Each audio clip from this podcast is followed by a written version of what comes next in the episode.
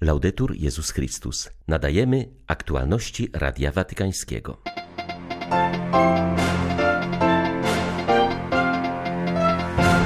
Mówiąc o mocy świadectwa, papież przypomniał, że współcześnie jest więcej męczenników niż w pierwszych wiekach chrześcijaństwa i dodał, że męczennicy zawsze przebaczają swoim prześladowcom. Jeden z kapelanów wojskowych na Ukrainie mówi żołnierzom, że nie idą na wojnę umierać, ale złożyć ofiarę w intencji pokoju i zmartwychwstania.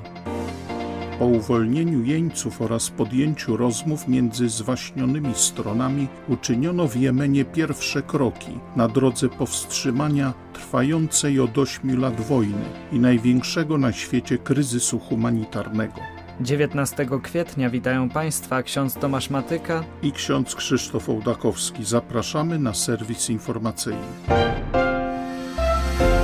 Niech wszyscy święci męczennicy i męczennice będą ziarnami pokoju i pojednania między narodami dla świata bardziej ludzkiego i braterskiego, powiedział papież podczas audiencji ogólnej. Franciszek podjął refleksję nad szczególną formą zapału apostolskiego, której świadectwo dali męczennicy.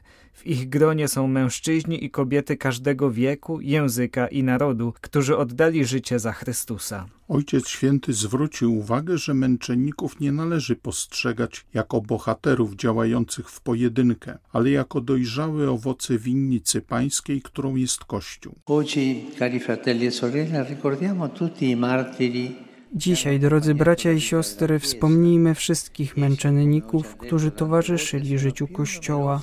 Jak już wielokrotnie mówiłem, są oni w naszych czasach liczniejsi niż w pierwszych wiekach. Dzisiaj jest wielu męczenników w Kościele, bardzo wielu, ponieważ z powodu wyznawania wiary chrześcijańskiej są wykluczani ze społeczeństwa lub idą do więzienia. Jest ich wielu. Sobór Watykański II przypomina nam, że męczeństwo, przez które uczeń upodabnia się do mistrza przyjmującego z własnej woli śmierć dla zbawienia świata i naśladuje go w przelaniu krwi, Kościół uważa za cenny dar i najwyższą próbę miłości. Męczennice, naśladując Jezusa i z pomocą Jego łaski, sprawiają, że przemoc tych, którzy odrzucają przypowiadanie, staje się najwznioślejszą sposobnością do miłości, posuwającą się aż do przebaczenia swoim oprawcom. To jest bardzo ważne. Męczennicy zawsze przebaczają swoim prześladowcom. Szczepan, pierwszy męczennik, umierał modląc się: Panie, przebacz im, bo nie wiedzą, co czynią. Męczennicy modlą się za swoich prześladowców. Ojciec Święty zwrócił uwagę, że chociaż nieliczni spośród chrześcijan są wezwani do męczeństwa, to wszyscy powinni być gotowi do wyznawania Chrystusa wobec ludzi i iść za nim drogą krzyża pośród prześladowań, których nigdy nie brakuje Kościołowi. Każdy chrześcijanin jest powołany do świadectwa życia, nawet jeśli nie dochodzi do przelania krwi, czyniąc z siebie dar dla Boga i dla braci i tym samym naśladując Jezusa. Papież życzył dzisiaj pielgrzymom, aby wpatrując się w niebieskie Jeruzalem, wieczne miasto Boga, w którym jaśnieją męczennicy, wnosili we wszystkie obszary życia świadectwo czynnej i zaangażowanej wiary, tak aby wszędzie mogło rozbłysnąć światło zmartwychwstałego Chrystusa. Franciszek wezwał również do modlitwy za udręczoną Ukrainę, która nadal znosi straszliwe cierpienia. Do Polaków Ojciec Święty powiedział: Saluto cordialmente i pellegrini polacchi. Serdecznie pozdrawiam pielgrzymów polskich. Mówiliśmy dzisiaj o męczennikach. Wśród nich jest także święty Wojciech, biskup, patron Polski, którego uroczystość będziecie obchodzili za kilka dni.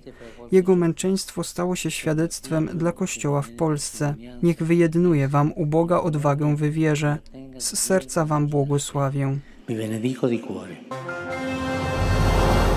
Na dzisiejszej audiencji papież wspomniał o męczeńskim świadectwie wiary sióstr w Jemenie. W ostatnich dniach na lotniska w Sanie i Adenie przybyła ostatnia grupa 104 jeńców, którzy zostali uwolnieni w ubiegły czwartek w wyniku porozumienia między Arabią Saudyjską i rebeliantami Huti. W przyszłym tygodniu rozpocznie się nowa runda negocjacji zmierzająca do osiągnięcia rozejmu i przerwania ognia w kraju ogarniętym od ośmiu lat wojną i jednym z najdotkliwszych kryzysów humanitarnych na świecie. Ekspert w sprawach Jemenu Eleonora Ardemani z Katolickiego Uniwersytetu w Mediolanie uważa, że stanowi to ważny krok w dalszych wysiłkach dyplomatycznych na rzecz zawieszenia broni między siłami rządowymi wspieranymi przez społeczność międzynarodową a szyickimi rebeliantami Huti, którzy obalili w 2015 roku prezydenta Hadiego.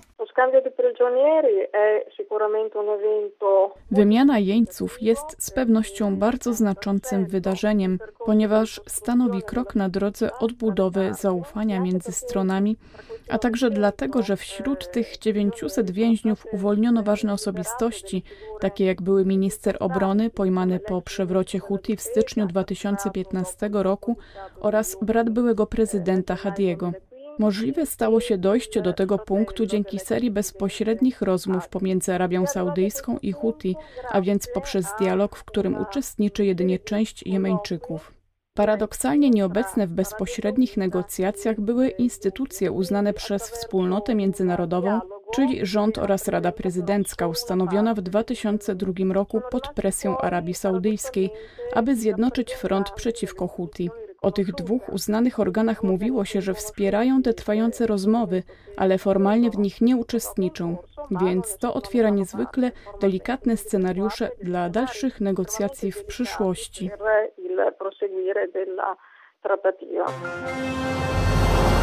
W tym czasie, gdy tak często brzmi owo hasło, owo wyznanie, że Chrystus zmartwychwstał, idziemy modlić się nad grobami naszych zmarłych, wyznał arcybiskup Światosław Szewczuk. Pośród ciągle trwającej rosyjskiej agresji na Ukrainę, połączonej z atakami nie tylko na obiekty wojskowe, ale także cywilne, hierarcha przypomniał dziś o przekonaniu, iż wszyscy z Jezusem powrócą do życia. Zwierzchnik miejscowych grekokatolików podczas liturgii w Kropywnyckim modlił się szczególnie za żołnierzy.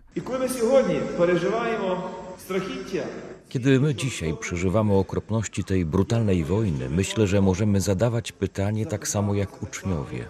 Nauczycielu, zmartwychwstały Panie, gdzie jesteś, gdzie przebywasz?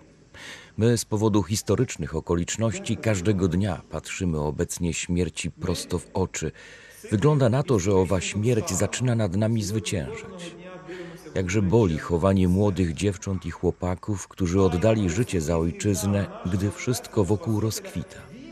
I każdy z nas, żyjących dla tego zwycięstwa, zadaje sobie pytanie, gdzie znaleźć siłę. Pamiętam, gdy jedna młoda wdowa, która straciła męża, rzuciła mi się w ramiona i rzekła: Jak dalej żyć? Wszyscy mi mówią, żebym to wytrzymała, ale ja nie potrafię. Wielu z nas mogło w tym roku doświadczyć momentu, w którym czuje się całkowicie wyczerpany. Wszystko to, co miał, oddał, ale jak dalej żyć? Skąd wziąć siłę do życia? Sekretem naszego przetrwania i odporności jest nasz zmartwychwstały Zbawiciel. I widzimy dziś, że abyśmy mogli zwyciężyć, musimy mieć więcej siły życiowej niż ten, kto na nas napada, bo tylko mocą życia da się pokonać tego, kto niesie śmierć.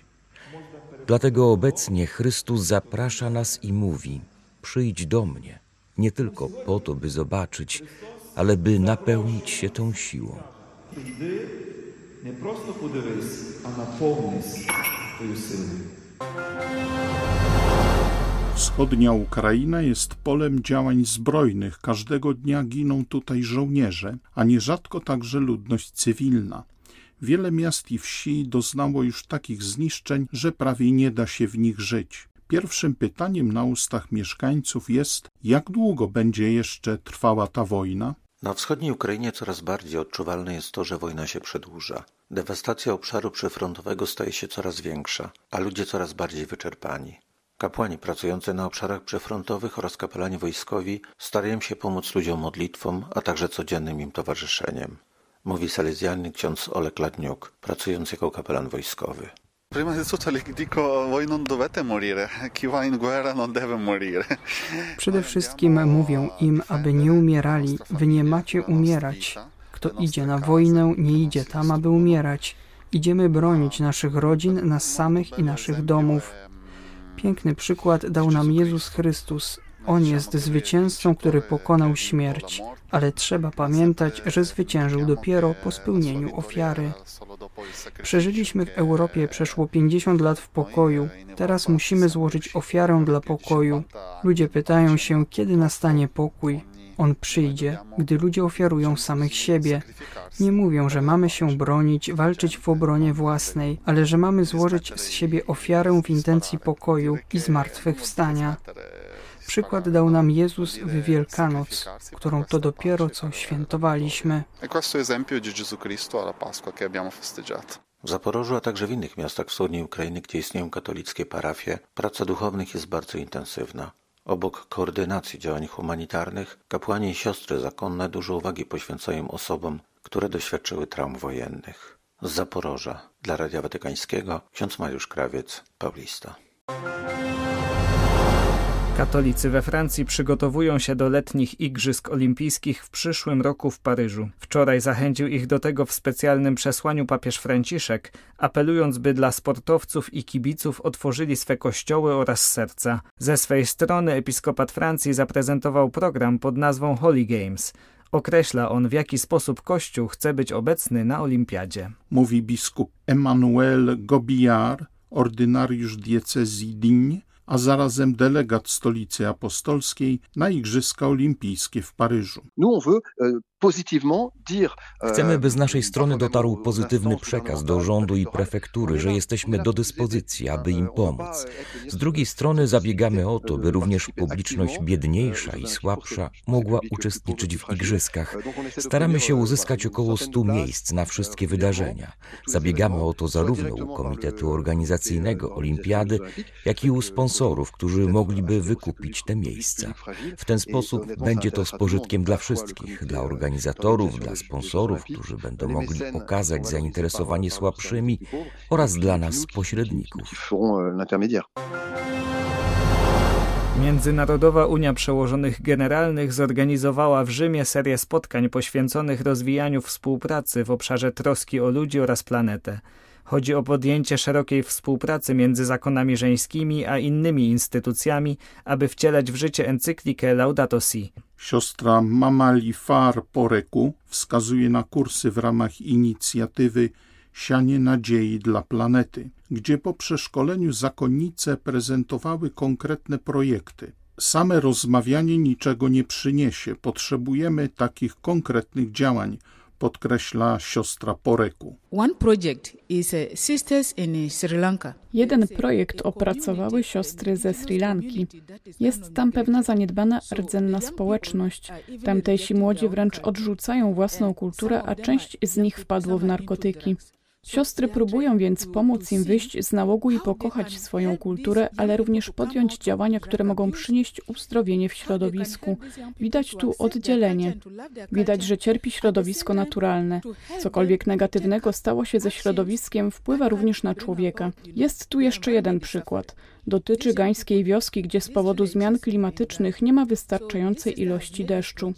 To z kolei sprawia, że nie ma też wystarczającej ilości jedzenia, by nakarmić dzieci. Siostra w swym projekcie najpierw postanowiła zająć się nauczaniem kobiet czytania i pisania, bo są one analfabetkami. Jednocześnie uczy ich również, jak dbać o środowisko. I już jest efekt. Mówiła mi, że plastiki i inne śmieci zniknęły, bo dzieci je zbierają i zgniatają, zostawiając miejsce czystym. Jest więc tak wiele takich małych akcji, ale my potrzebujemy tego. Te małe rzeczy stają się z czasem czymś wielkim. Były to aktualności Radia Watykańskiego. Laudetur Jezus Chrystus.